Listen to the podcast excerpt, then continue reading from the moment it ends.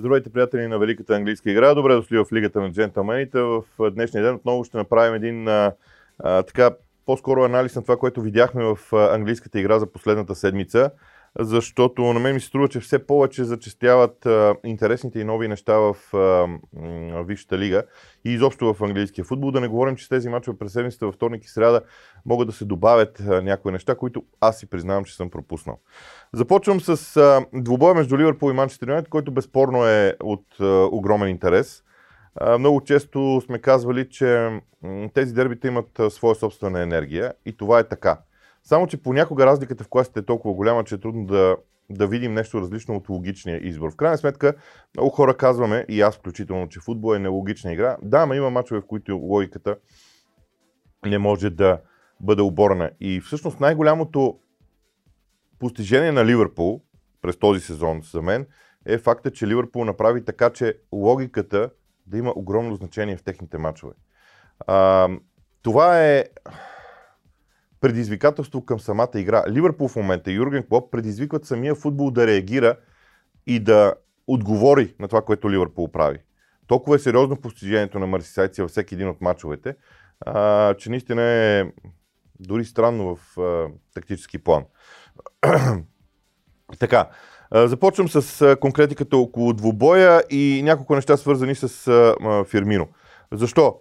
Защото а, Роберто Фермино е, е футболист, който в а, матчовете си а, прави наистина страхотни неща в а, двубойте. Вижте сега как се оказва зад гърба на защитата, когато на Ливърпул е нужно при контратакуващи действия. Той е човек, който е на върха на атаката, прави тези спринтове от средата на терена, те са по 50-60 метра а, и прави завършващи удари. Веднага след това може да стане и да подаде топката. Той е много разнообразен.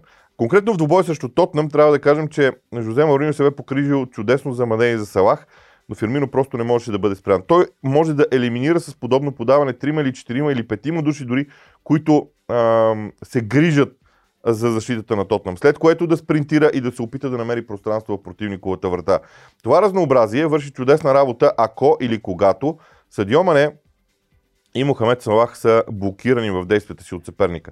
Движението на Фермино назад, умението му да поставя играта пред себе си, да оставя всички важни позиции пред себе си, пред очите му, е нещо наистина страхотно. Опитва да прави пас напред, сменя позицията си, веднага търси ново място, на което да получи топката, отново играта да е пред него, съответно, да може да вижда всичко, което да става, всички възможни решения в атаката на Ливърпул. Това прави Роберто Фермино. И а, понеже повечето похвали отиват за Мане и за Салах заради головете а, и, и заслужено, разбира се. Трябва да отбележим, че ето в тези мигове наистина Фирмино е изключително важен а, за играта на Марсисайци, защото той отдава онова разнообразие, което, нека го кажем, Мане и Салах не могат да дадат. Мане и Салах са голмайстори, те могат да дадат скорост, могат да дадат завършващ удар, но когато бъдат блокирани, те са уязвими в това отношение. Този човек, Фермино не може да бъде блокиран. А не може да бъде блокиран заради непрекъснатото му действие. Той може в някакъв момент да бъде ограничен, но в никакъв случай не може да бъде блокиран а, в играта му. И това всъщност го прави толкова интересен и толкова труден за а, спиране в а, тези моменти. А, понеже този матч е любопитен с няколко неща, едно от нещата е факта, че във Висшата лига Манчестър Юнайтед е единственият отбор, който успя да вземе точки от Ливърпул. И нека го кажем, аз мятам, че и феновете на Ливърпул могат да го признаят. Ман Юнайтед бе на път да победи Ливърпул на Олд Трафорд предния път. Тогава имаше един изравнителен гол в края, а, който дойде а, след като Юрген Клоп тотално промени формацията си на терена. А, искам да, да ви покажа какво стана тогава. Не защото очакваме Юрген Клоп да започне вариант 4-2-3-1, а да отбележим, че срещу Ливърпул един игрови план никога не ти стига. Трябва да имаш два, дори три, за да можеш да ги м- имплементираш в ключовия, в подходящия момент. За мен а, има един термин, който, той не е футболен термин, много хора го използват, организиран хаос. Срещу Ливърпул е много полезно да създадеш този организиран хаос, за да накараш мърсицайци да променят, да променят непрекъснато играта си, да ги поставиш тях в некомфортна роля. Защото Ливърпул е, успява да се нагоди към това, което съперника предлага в рамките на 20-30 минути. И намират решение на нещата, благодарение на моделите, които Клоп е вменил в играта на отбора. За да може да имаш успех, трябва на всеки 20 или 30 минути да сменеш игровия си план, така че да поставяш непрекъснато Ливърпул в догонваща спрямо събитията на терена ситуация. А това не го може всеки, всъщност могат го твърде малко отбори. А, затова ми се иска да видим точно ситуацията около предния матч. В случая а, смените. Дивок Ориги започна като титуляр, Алекс Окслей Чемберлейн се появи в игра или Ливърпул заигра различно. А, ето какво предложи Юрген Клоп след 60-та минута в а, двубоя. В случая пак Роберто Фирмино на своята пако по-различна роля в а, тези моменти и влизането му в а, наказателното поле. Когато обаче а, в игра при 1 на 0 излезе и Вайналдом и в игра влезе и Кейта, Ливърпул наистина заигра по един наистина много по-различен начин с а, м, така много хора в и около наказателното поле на Манчестър Юнайтед, но те бяха в, на практика в две линии. Четирима души в средата на атаката, четирима души около тях, зад тях в подреждането и това им помогна страшно много, за да отбележат този гол. Изобщо Мърси Сайци направиха така, че да накарат Манчестър Юнайтед да бъде в непривична ситуация. Първо, червените дяволи се бяха затворили доста добре, но тези игрови промени на Ливърпул направиха така, че съставът да натика червените дяволи в наказателното им поле и да може да прави тези завършващи удари. И последните минути бяха категорично в полза на, на Ливърпул в а, тази среща. За мен това беше нещо, може би, много важно за Марсисайци, защото наистина показа гъвкавостта на Юрген Клоп. В останалите матчове почти не се налагаше Клоп да променя своята формация, защото плана му работеше. А, и сега една дума за Ман Юнайтед. Проблема на Ман Юнайтед е, че отбора има 11 души, с които може да играе срещу всеки един отбор в света успешно. Големият проблем на футбол е, че вече така не става. Трябват поне 18-20 души. Ман Юнайтед ги няма. След 11-тия човек, Ман Юнайтед ги няма. Всеки друг играч там е с въпросителни. На Хуан Мата не му стига физическата подготовка вече по обясними причини. А, на други хора не им стигат качествата. И това е слабостта на червените дяволи. Така че е много важно кои стартови 11 Солскияр ще може да използва в този матч. Нормално е след този двубой да поговорим малко за Манчестър Сити, конкретно от матча им с Астън Вила. Аз искам да ви покажа нещо много важно, а, именно това, което много хора наричат пакинг в футбола, а именно преминаването на линиите на съперника. Вижте движението на топката на Ман Сити. Той е напред и тук 6 играча, 6 футболисти на Астън Вила са елиминирани с едно подаване. След, след което вече други шестима ще бъдат елиминирани с дрибъл. Това са двата модела на игра, които Манчестър Сити ползва изключително добре. А, взаимодействието между футболистите е страхотно. Тоест, те, те са насочили всичките си действия и всъщност повечето отбори го правят вече към това да елиминират съперника по простата причина, че позиционирането на всички отбори а, вече е на добро ниво. Още веднъж, подаване в дълбочина, което елиминира една линия на Астан Вила в играта, след което Серхио Агуеро тръгва с дрибъл да елиминира другата линия, т.е. линията на отбраната. Това не се случва, но тогава на помощ идва преста агресивността в предни позиции. Вижте, оръжията на Манчестър Сити не са чак толкова много на брой, но те ги изпълняват наистина много добре. Още веднъж, елиминиране на петима души тук в кадър, те, а, те са шестима на практика, един нападател остана извън кадър, след което Дебройне подава на Серхио Агуеро и това пространство пред линията на отбраната е използвано по чудесен начин. Но отново говорим за елиминиране на едната линия на Астен Вил в случая полузащитата, отбраната се дръпна назад, за да не бъде елиминирана също с подаване и оставиха това пространство. Отново, петима души в средата на игрището, добре позициониране. Дебройне обаче с този дрибъл ги елиминира и след това с паса елиминира други четирима, другата линия. Това всъщност е нещо много важно в играта на Манчестър Сити, нещо, което отличава Манчестър Сити. Между другото, при Ливърпул е също толкова добре развито. А, може би следващото нещо е да направя един подобен клип а, и с подаванията на Ливърпул в ключовите моменти. Още веднъж, тук вече петима души нападатели плюс четирима полузащитници за Астан Вила са елиминирани от влиянието си на да играят в защита. Пас на Дебройне и сега още нещо. Тук Давид Силва ще прати топката напред, а не настрани. Настрани е лесния пас. Той обаче не елиминира линия на противника. Подобен риск, подобно рисково подаване в дълбочина ще направи така, че да изостри действията и затова Давид Силва го прави. Той има свободата да го прави. Да, Гвардиола дори го е задължил да прави точно този, тип подавания в случая, за да може Манчестър Сити да изглежда опасен. Иначе пасен на страни ще, ще да е логичната нормална опция за Манчестър Сити. трябва да кажем, че това е нещо много важно. Аз а, така потърсих а, много внимателно а, статистика за този елемент в играта, за пакинга. Не можах да намеря, което означава само, че а, статистическите източници я се оставили за платените а, досиета, които се пращат на клубовете в а, случая. Ние можем само да наблюдаваме картината и да го отчитаме. Не мога да ви представя класиране на отборите според този показател. Хора, които са виждали подобни подреждания в а, такива досиета, твърдят, че класирането във Висшата лига а, в много голяма степен, особено в челото, а, е абсолютно копие на класирането по отношение на този термин пакинг или преминаване на линии на съперника в случая. Добре, продължаваме нататък, защото а, има други интересни матчове. М- ще започна с а, това, което Евертън предлага под ръководството на Карло Анчелоти. Карло Анчелоти иска да промени Евертън. Това, което Карло Анчелоти обаче няма как да направи, е да го направи максимално бързо. Поради това, вижте начина по който карамелите играят в а, матчовете си. Разиграването на топката в първите минути на двубой срещу Брайтън беше предимно на страни, като се търси подаване на, напред, но то не елиминира чак толкова много а, отбраната на съперника. Брайтън остава компактен в тези минути. Независимо, че Евертън разиграваше на, от едната, от дясно наляво, от ляво на дясно вървеше топката, тези линии на Брайтън не са повлияни по никакъв начин и Брайтън е компактен пред наказателното си поле и се защитава уверено.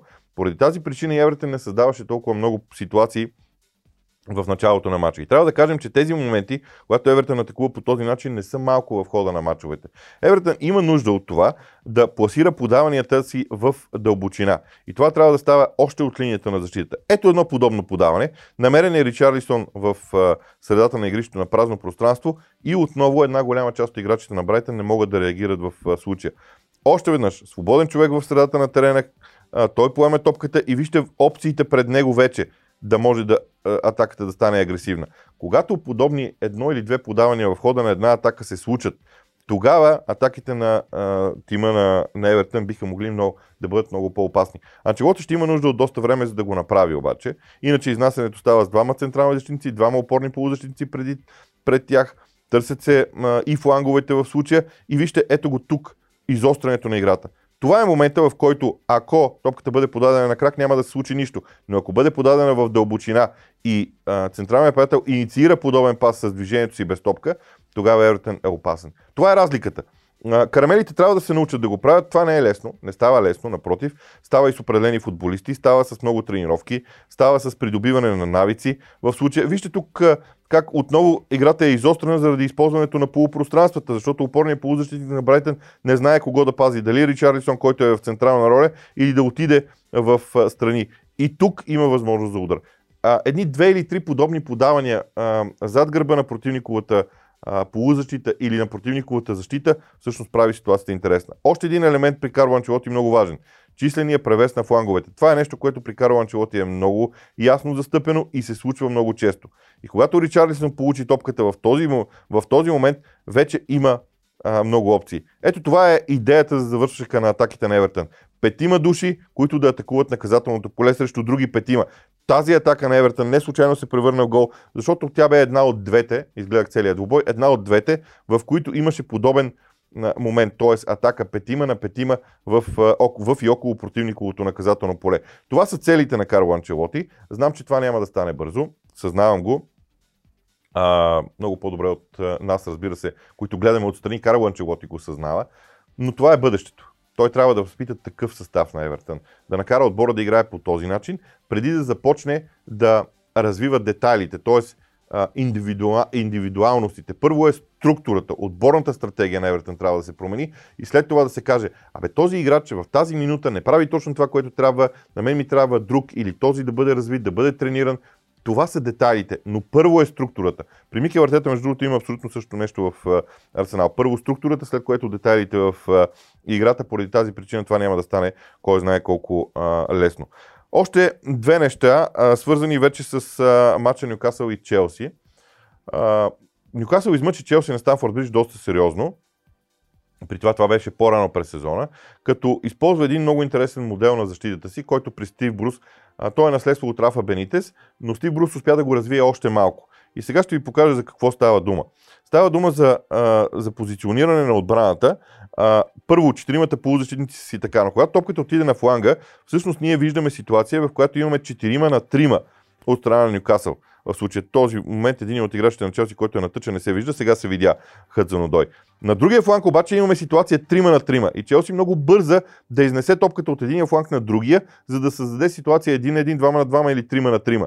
Тези диагонални подавания обаче трябва да са доста по-точни. Така че Нюкасъл може да бъде преодоляван най-лесно с подобно бързо изнасяне на топката от едната част към другата. Още един пример. Ето е ситуация 4 на 3, вижда се добре. Хъдзано дой с диагоналното подаване на другия фланг, където имаме вече положение 1 на 1. Уилиан срещу а, защитник на Нюкасъл. Разиграва се топката. Нюкасъл сега вече е прегрупиран. Пак са в ситуация 4 на, на 2 или на 3. И когато Челси бързо изнесе топката в другата половина, т.е. втори път обърне играта, ето ги свободните пространства. Движението на топката от един фланг на другия бързо, динамично, а, е, ето това е всъщност идеята в играта на, на Франк Лампард с Челси и това е нещо, което за мен ми е много, на мен ми е много интересно дали ще може да бъде развито от страна на Франк Лампард. Слушах един много интересен подкаст за а, тактическията формация на Челси. Още веднъж, линията на защитата на Ньюкасъл. Ето как са групирани, каква а, индивидуална отговорност имат играчите, но на далечния фланг има един свободен футболист. Ако се пренаредят футболистите на Ньюкасъл, ще е по-добре, но те не успяват да го направят. Не успяват да го направят, защото и умората вече в края на 73-4 минута идва в повече и когато играч на Челси е сам, той всъщност се оказва непокрит и бележи този гол. В случая това е а, Алонсо. Така че Нюкасъл демонстрира една много сериозна дисциплина в пренареждането в а, защита и в а, удължаването на линията на отбраната си по целия терен, което впечатли в първия двубой срещу Челси. Не знам дали сега ще могат да го направят отново хората на Стив Брус, но това определено си заслужава да бъде гледано. И накрая ще завърша с а, двубоя между... Всъщност не, дайте да ви покажа нещо друго. А, всъщност, защото за мен а, има две неща, на които ми се иска да акцентирам. Това са два детайла. Единият е в Арсенал, защото това, което всички казваха, че Арсенал трябва да оправи играта си в защита или в транзиция към защита или към преход, а, в прехода към игра в защита, много пъти сме повтаряли, че играта вече се дели на 4 фази, а, с топка, без топка и двата прехода от игра с топка към игра без топка и от игра без топка към игра с топка. Тоест, транзицията на Арсенал към игра в защита беше кошмар.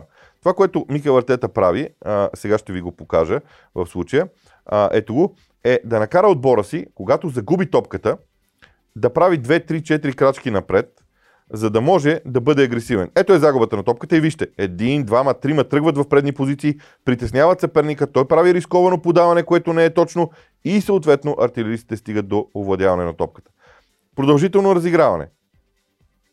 Торейра за Давид Луис. Артилеристите в този случай подготвят атаката си с петима души на линията. Разиграването идва много бързо и съответно те отбелязват гол. Тоест, когато Арсенал организира атаките си, артилеристите нямат чак такъв проблем в работа си.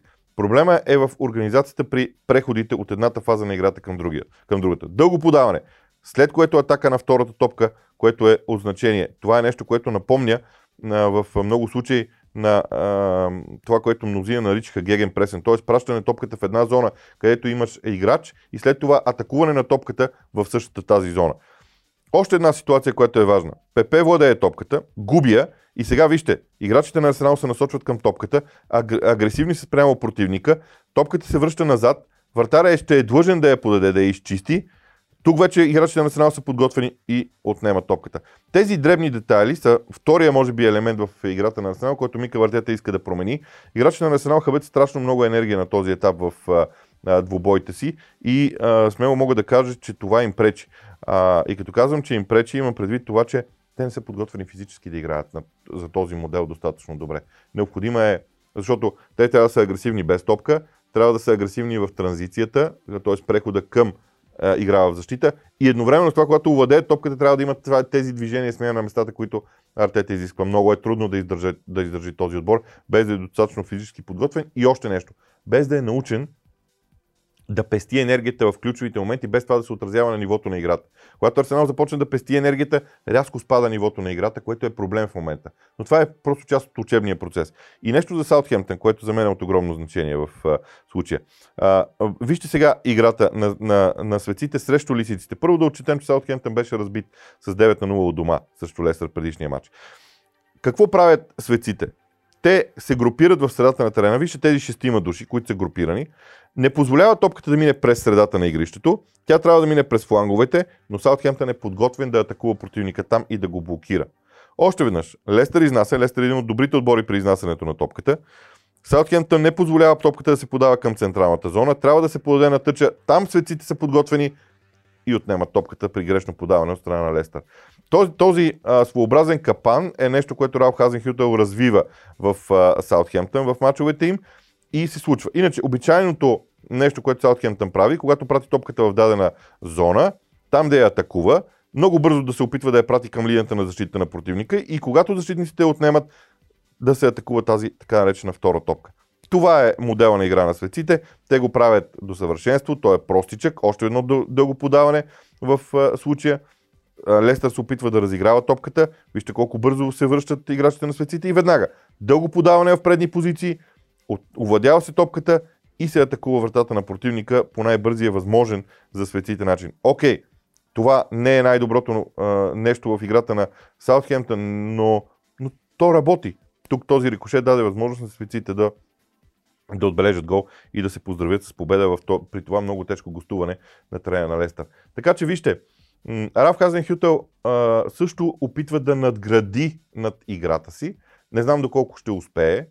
Това не е много лесно да се каже, но на мен ми се струва доста интересен всеки един от тези модели на игра в случая. Да видим докъде а, всичко това, докъде ще доведе всъщност а, всичко това. Така че, м- както се казва, това е а, всичко, което можем да кажем за м- днешния в днешния си епизод за някои новости, които видяхме в играта на английските отбори. Вие не забравяйте, че утре е традиционния ни лайв в Facebook в 19 часа или около 19 часа, след което разбира се ще, така, ще преценим, прегледаме вълнуващите матчове през на уикенда и в събота и в неделя има матчове, които си заслужават по-сериозното внимание в случая. Така че м- мога да ви пожелая наистина а, приятни мигове с а, английския футбол. Още веднъж ви напомням, лайф е в а, петък вечер в 19 часа в канала ни в Facebook. Лигата на джентълмените в VBOX 7 също канала ни се казва Лигата на джентълмените, така че може да ни намерите там по всяко време.